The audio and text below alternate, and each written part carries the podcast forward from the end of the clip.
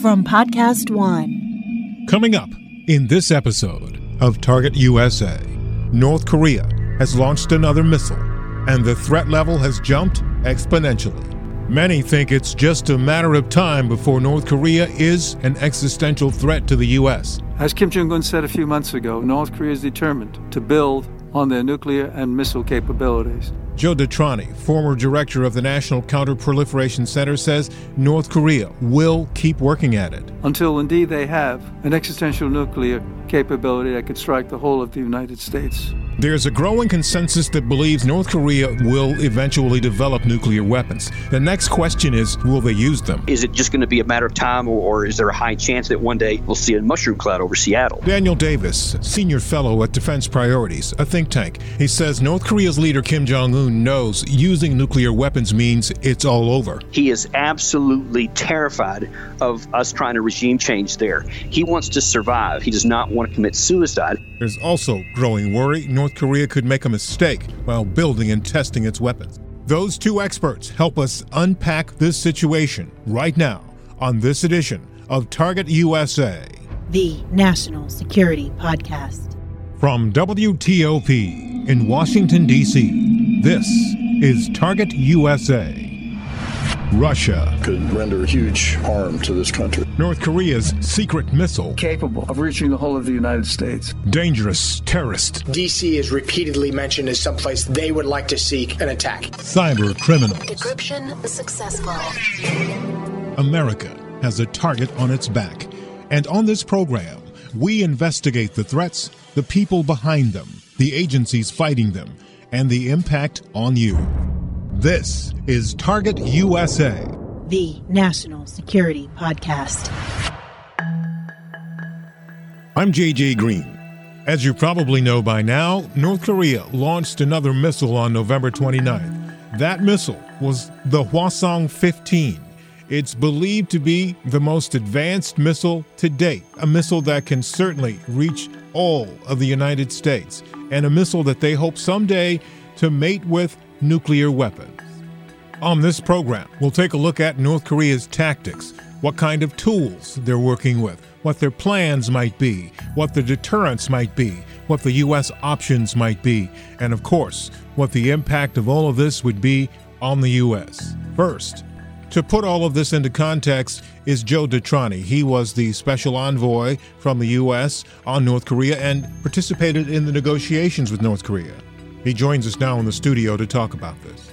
Ambassador, now you you've said several times during the course of our conversations about North Korea and its nuclear program and its missile delivery uh, and its missile program um, that it is indeed approaching uh, the point where it's an existential threat to the U.S. Is that definite? They've arrived at that point now. JJ, technically, I think they need more time. You usually would want to test the reentry vehicle so it doesn't burn up when it comes back into the atmosphere.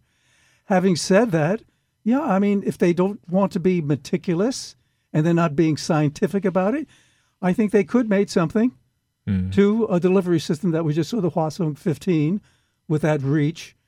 Uh, I would think they would be more technical and more scientific in their approach.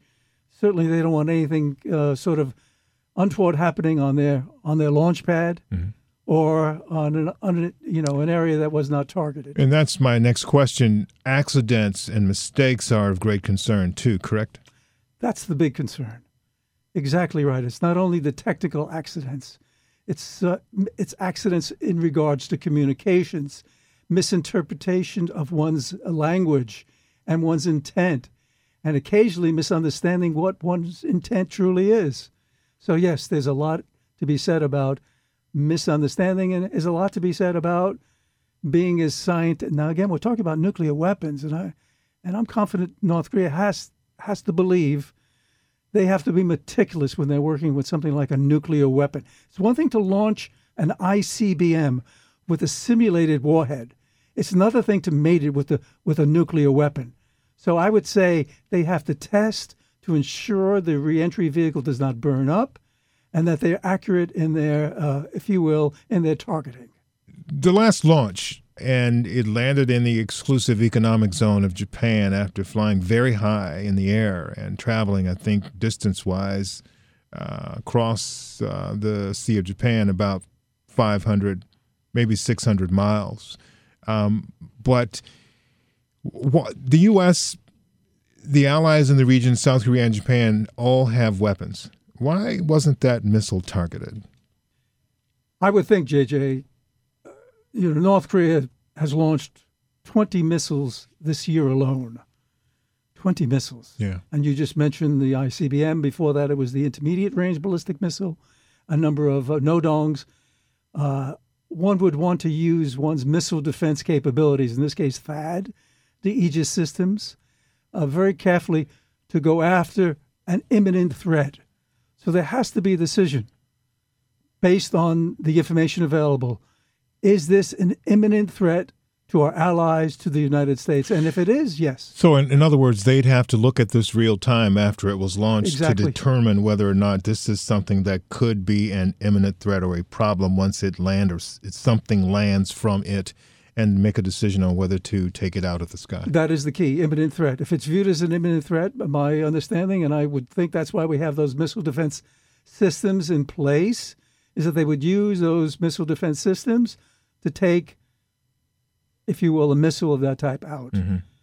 In this case, the determination was made this was not an imminent threat, mm-hmm. and therefore they did not attempt. Now, Ambassador, you were one of the people who sat at the table with the North Koreans for a number of years in a very distinguished capacity as one of the negotiators on the U.S.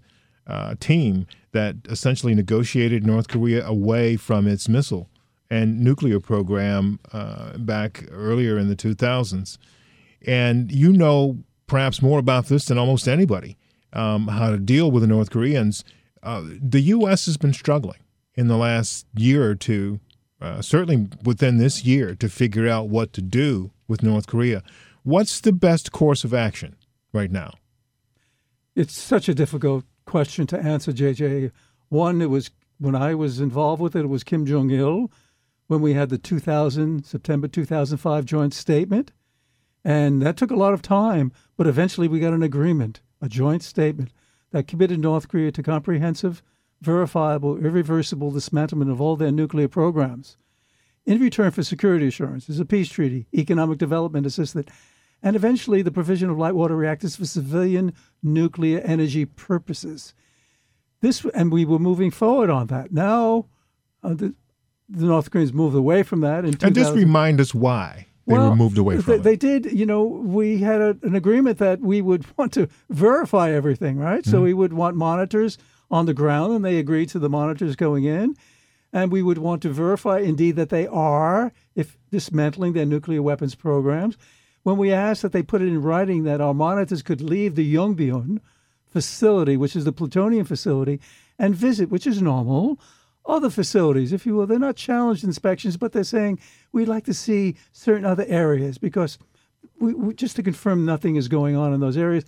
They refused to sign that agreement, and in 2009, that really ended the mm-hmm. September 2005 joint statement. So here we are, 2017, and North Korea has a new leader, and not so new now, but a different leader from back in the time when you were engaging. It was his father, Kim Jong il.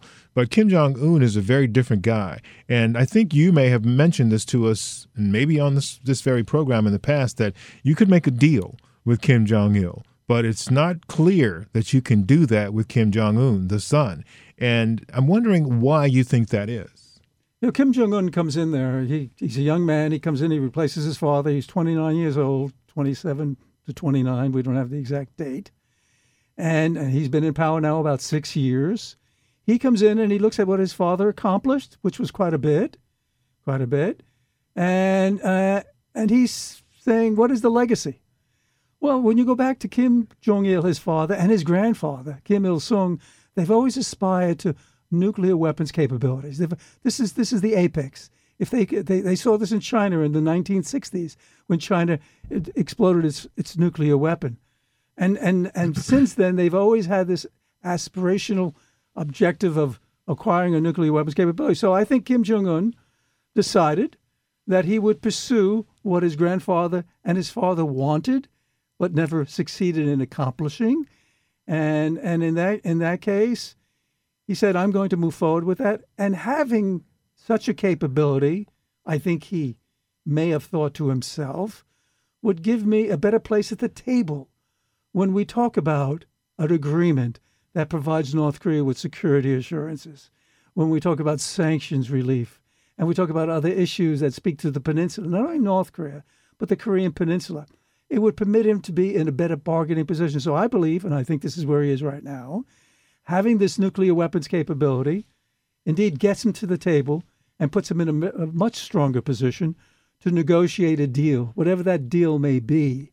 And that's where he is. And I think this is a young man who uh, had uh, greater ambitions than his father and grandfather. Well, let's talk about the deal. I mean, what could a guy who would murder his own uncle, murder his own brother, uh, and oversee the killing of his trusted generals and trusted aides and assistants with anti aircraft weapons, just very brutal kind of activities, kinds of activities.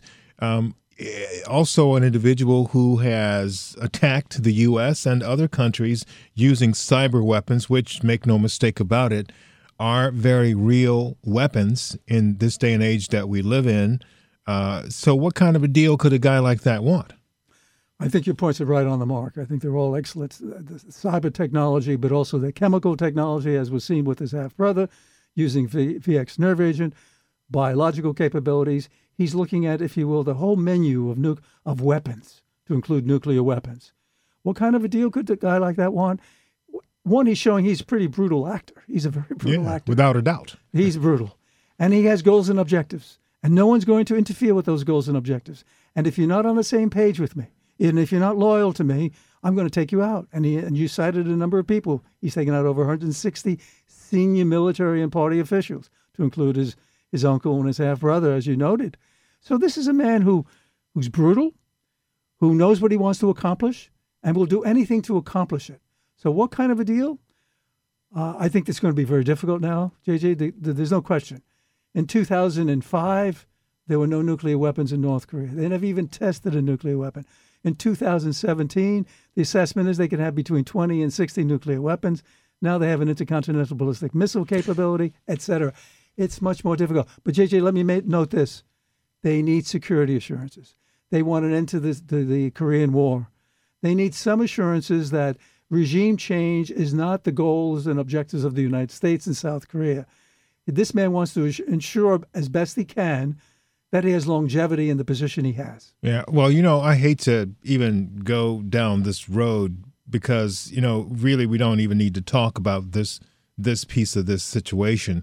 And and that is that okay, if you're trying to demonstrate that regime change shouldn't happen, but you go out and you commit murder and you go out and you commit all these atrocities and you're saying uh, but I just I'm just doing this to make sure you don't take me out that just doesn't seem to register very well with many in the world and you're one of those people very clearly. So the other part of this equation is what is it that is really driving this man? Because if he wants to survive and I hear that his survival is really the only thing that he's doing all this for, uh, then it seems to me that he would take a different tact because killing people and just doing it in a seemingly indiscriminate way and threatening the entire world is not a good way to ensure that you live to see another day. Uh, those are all excellent points. You know, re- regime change from within is something else. So when he speaks about the joint military exercises we have with South Korea, and when he speaks about regime change and decapitation of the leadership, he is seeing that driven from the outside, if you will, from the U.S. and the Republic of Korea. There's also an internal dynamic, regime change from within. So some of those people he may have taken out, the 160 plus, maybe his uncle wasn't fully on board, his half brother could have been a potential successor. These people could have been threats to his survivability from within. And now he's looking from without. And from without is the United States, South Korea, and Japan. And I have nuclear weapons, he's saying, I think, he's saying to himself. And with that, they're not going to mess with me. They're not going to mess with me. So I'm taking care of the domestic scene by removing all those people who are threats and not loyal and didn't really understand what my vision is and weren't supportive of that. And the external uh, threats, I'll sort of um, I'll, I'll uh, address that with a nuclear weapons capability to tell them you don't want to mess with me. That's Joe DeTrani, one of the most knowledgeable and respected people in the world when it comes to talking about North Korea because he's sat at the negotiating table with North Koreans negotiating an end to their nuclear program back in the 2000s. Thank you again for talking with us. We will be hearing from him again soon. Ambassador, thank you for your time today. Thank you, JJ. I mean, I know you know the area so well and you're so interested, and uh, thanks for what you do. We're going to take a quick break. When we come back, is North Korea going to launch a nuclear strike against the U.S.? Is it just going to be a matter of time, or, or is there a high chance that one day we'll see a mushroom cloud over Seattle? We'll get the answer to that question when we return on Target USA. The National Security Podcast.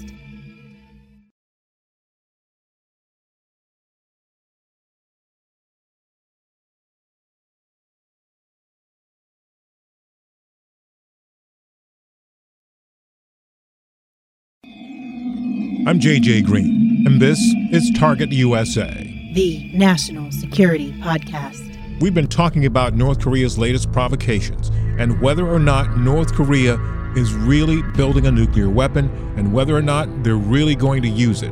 We're going to pivot now to Dan Davis. He's a senior fellow at Defense Priorities, and he's actually served in the U.S. Army in South Korea. He's a retired lieutenant colonel. Uh, and, you know, as we pivot to you, he's on Skype with us, by the way.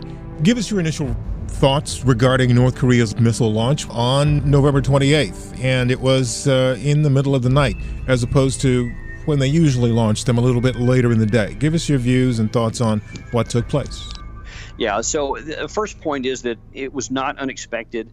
Uh, and this this idea that many were floating around that this indicated the, the hiatus since 15 September indicated that you know they were thinking about uh, making negotiated settlements or they were you know thinking about letting diplomacy have a work. I, I think were never founded because historically speaking they uh, have always had a break uh, in their missile testing in the fourth quarter. So this was kind of in keeping with uh, historical norms.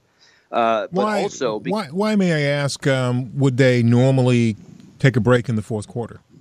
There, there are a number of reasons, uh, some of which uh, we we understand, some we don't. But uh, some of the things like that's actually the the uh, harvest season, and they use a lot of military labor uh, to go in to do that, so they're off their post.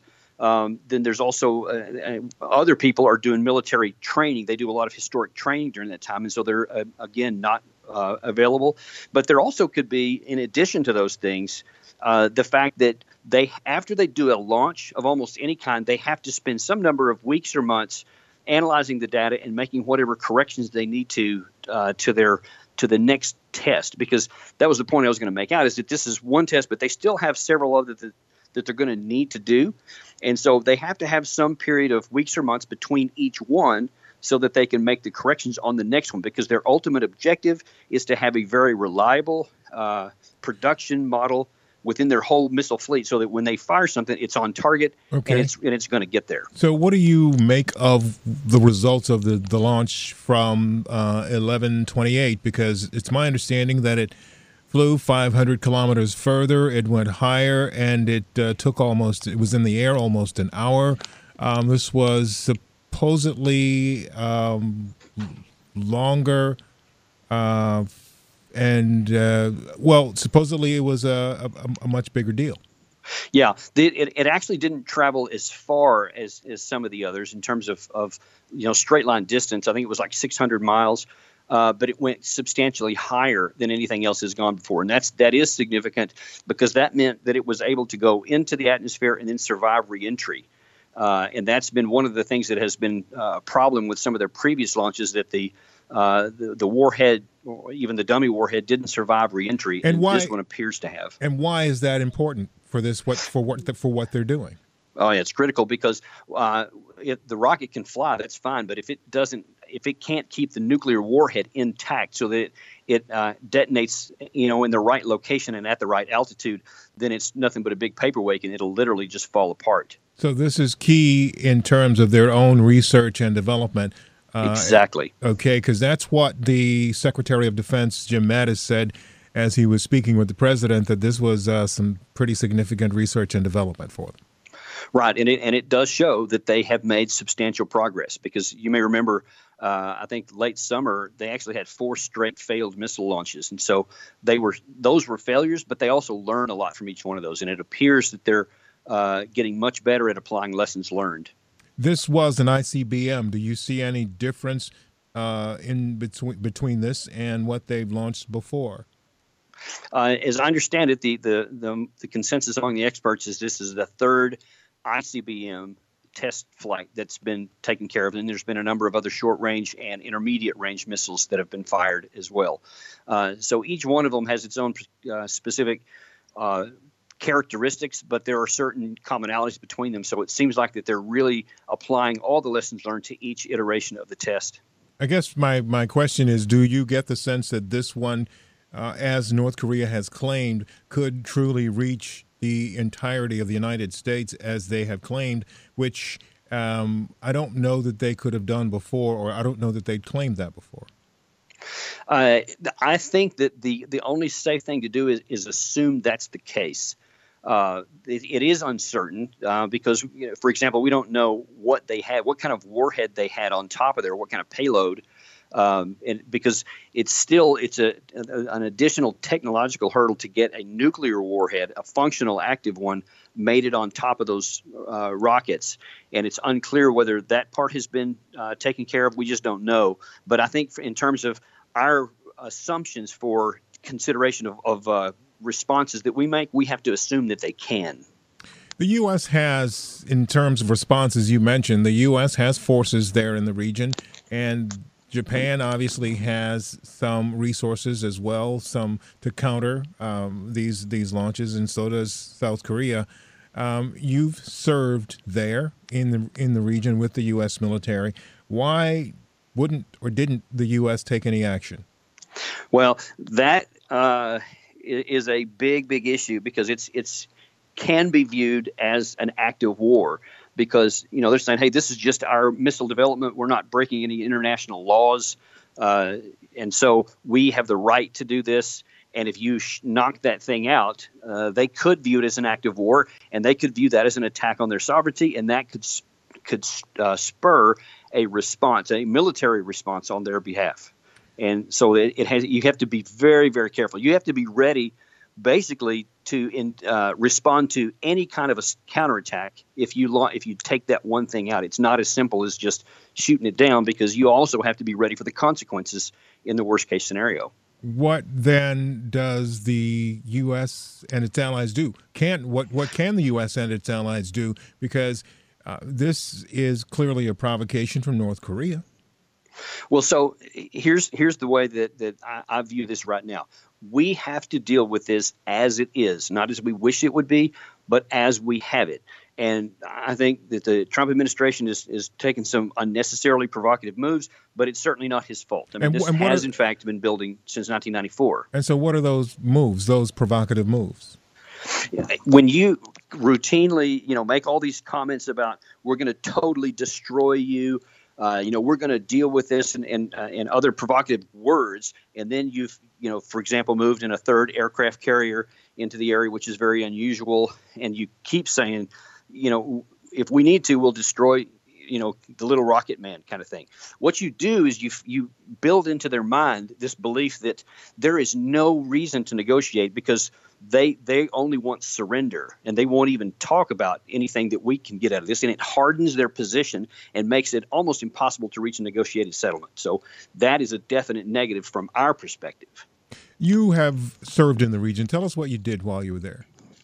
Yeah, I, I was uh, a, liaison officer with the Second Korean Army uh, around halfway down the, the peninsula in the in a city called Daegu, um, and and and engaged in a number of uh, uh military exercises uh, up in the Seoul area, and then also uh, a couple of field exercises up in the area of the DMZ and the area between Seoul and the DMZ. So I've actually spent a fair amount of time on the ground up there And uh, there's that's actually brings up an important point about the possible responses. So when we say we can, uh, like, uh, what's the uh, Marc Thiessen? Before you in- get in- there, before okay, you, sorry, before you get to the responses, let me just ask you this question: What time frame were you serving? Uh, the mid 90s. Okay. Now, um, the question I wanted to ask you, a follow up question How has the landscape changed since you were serving there in terms of population, in terms of the risk there? Yeah, the, in, in terms of population, it's substantially uh, more populated than it was. The uh, the urban sprawl has spread considerably. I think I saw the other day that it was like five or six million more people than there were when I was there, um, and so that obviously makes you know a target-rich environment. Uh, almost anything you throw south in uh, south of the DMZ up into Seoul area, you're, you're going to hit something. So that that makes the threat of any retaliation, you know, a lot stronger. Um, but there's the other thing working in our favor is that the quality uh, and quantity of the South Korean army is substantially better than it was. They have really good tanks, uh, anti-aircraft vehicles. They have great aircraft. Um, and, and their own missile force is pretty substantial too. So they have a very powerful military on their own right. Do you believe at this point that North Korea is working on, has, or is close to developing an existential threat for the U.S.? Well, that's that that requires a qualification. So right now, Russia and uh, China have that capability, and they do have the potential to have an existential threat to us. But we're able to have acceptable relations with both of those. The same thing exists here. I do believe, to answer your question directly, that they probably do have the ability to launch. Uh, maybe already have short or intermediate range nuclear weapons, and uh, they may now have the uh, ability, you know, whether it's perfectly on target or not, to launch a long range into the United States. So they do have that ability. But the real question is, does that pose uh, a offensive threat? I.e., if we don't take action, is it just going to be a matter of time, or, or is there a high chance that one day we'll see a mushroom cloud over Seattle? And I think the answer to that is unequivocally no, because what Kim Jong Un's interest is is he is absolutely terrified of us trying to regime change there. He wants to survive. He does not want to commit suicide. And if he launches any weapons, any weapons of mass destruction, or probably any weapons at all for that matter, south, then he has a very actually a certainty that we're going to come back with a overwhelming a devastating military response and he's not going to survive Then- so he would never do that on his own Then why not then just shoot down these rockets, these missiles, when he's testing them? Well, like I said, because he could respond, he could he could view that as uh, an attack on their sovereignty, an attack on their armed forces, and he could say, "Okay, since I see you're going to do that, now then you're showing me that my only outlet here is to use my weapons while I have them." Because if you keep going and you actually launch a preemptive strike, I may lose the ability to effectively respond. So, like for example, here's an option: what he might do if they're thinking strategically. It's not like you know one thing happens and then it's a complete you know unleashed you know nuclear war or they fire everything probably what they would do is they would start with something relatively limited but but painful and say okay this is what we've done because of what you just did. If you don't do anything further then we're finished here. But if you continue your attacks the next one's going into Seoul or you know now we're going to take out another 100,000 people or so because he again he wants to use his assets to survive not he doesn't have any death wish for anyone else he just wants to survive You were earlier about to go into possible responses if you haven't already addressed those. Um, the question that I, I think is, is most important here is what would it take for him to use a nuclear weapon? So what would cause him to what- actually use them What would push his button? Yes. Yeah. If and, and, and I think that's actually very clear. I've, uh, a friend of mine works for the uh, Japanese Ministry of Foreign Affairs that I met while he was posted here in Washington several years ago, and and he says that their intelligence shows them unequivocally that if if Kim Jong Un sees one of several things, if he sees actually troops crossing the DMZ and moving towards Pyongyang, he said that will trigger a, a, a massive response. Um, and if we you know have a military strike where we try to take out their launch sites for example that will also trigger a response. If we don't try to invade and if we don't launch you know a as uh, Marc Thiessen put in Washington Post a few a couple of weeks ago a Syria style attempt to you know send a signal or to take out one of his ability to launch missiles. Uh, that won't work uh, in North Korea like it did against uh, Bashar al-Assad in Syria because he didn't have any ability to respond really, but Kim Jong Un does, and so we can't push his buttons like that. Well, we can't attack him. It's as simple as that. We can't attack, make any kind of military attack, and think that it's not going to uh, elicit a tremendous response. Last question: Where do we stand then in this mess? Well, here's what we got to do. I, I, fear just just from statements that are coming out of like uh, uh, you know Senator. Uh, what was it yesterday? He made the comment uh, on CNN last night to Wolf Blitzer uh, that you know we might need to go to war for this and uh, i think that's the wrong thing to do and when i hear those kind of statements when i see you know uh, the president saying things like you know we will destroy them if we need to we're going to handle this and, and all these things it sounds like they're in the process of building up to a war and that will absolutely work against our interests and it must be avoided at all costs so what we should be doing is saying all right let's lower the temperature here. Let's let's everybody take a step back from the brink. So how about this? Let's let's say for the next three months we're going to talk about talks. Just talk about talks, and then we can talk about later on about what we're going to talk about, and and maybe we even consider just consider this freeze for freeze that the Chinese are suggesting, where they'll freeze their nuclear program, and will freeze uh, any provocative military uh, training exercises, you know, outside their their borders, and then we'll just talk for a while because the point is we have to lower the temperature. Here's the bottom line: North Korea will not, under the cir- current circumstances, give up their nuclear weapons because they view that as their only self ability to, to defend their own self and their and their future and the regime survival. So unless they come, we can come up with some kind of reason to make them believe that they have the opportunity to survive with giving up nuclear weapons. They're not going to. So let's lower the temperature and make them, you know, give them any reason at all to believe that they have a chance to survive without nuclear weapons. And then maybe in time, and it'd be years, maybe we can actually start talking about negotiating that away. But what we have to do, what has to be the objective right now, is we cannot launch and start a war where potentially millions of people could die. Uh, I mean, it would be catastrophic. Okay, Daniel Davis, Defense Priorities Senior Fellow. Thanks for your time and insight. My pleasure. Thanks for having me. That's it for this episode. One note there's a constant barrage of insults flowing back and forth from U.S. President Trump and North Korea's leader Kim Jong un. And I can tell you for sure, there are many in Washington and around the world, I suspect, that are very nervous about what that could lead to. In the meantime, that's going to do it for this episode. We'll be back to this topic, no doubt, very soon. Coming up, in our next program, the U.S. has lots of enemies. A terrorist suspect, somebody who might be a spy.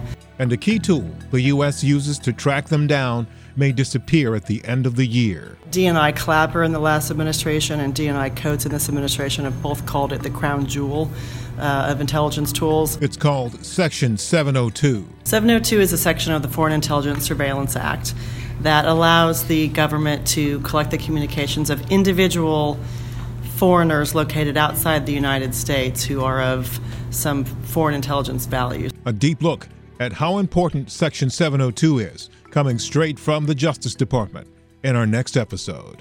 Thank you for listening, and thank you for your support. Please subscribe to our podcast, and also let me know what you think. Send me an email at jgreen at WTOP.com. That's the letter J, the color green, at Whiskey Tango Oscar Papa Jay Green at WTOP.com. I'm JJ Green, and this is Target USA, the National Security Podcast. The Serial Killer Podcast, hosted by me, Thomas Warburg Thune, is the podcast dedicated to serial killers, who they were, what they did, and how. Join me as I sit down bi weekly to bring you, dear listener, into the dark land of serial murder and psychopathy. The show goes into graphic detail on the most infamous and lesser known serial killers from around the world, with each episode covering one unique serial killer. So far, the show has covered serial killer superstars such as BTK, Jeffrey Dahmer, and the Yorkshire Ripper. And lesser known killers such as Elias Abuelazam and Anatoly Onoprienko. Be advised, this show is not for children as it takes you deep into the twisted world of ultimate evil. You can find me exclusively at podcast1.com or on the new Podcast One app. Also, don't forget to rate and review on Apple Podcasts. Now, stay tuned for the latest headlines from the Associated Press.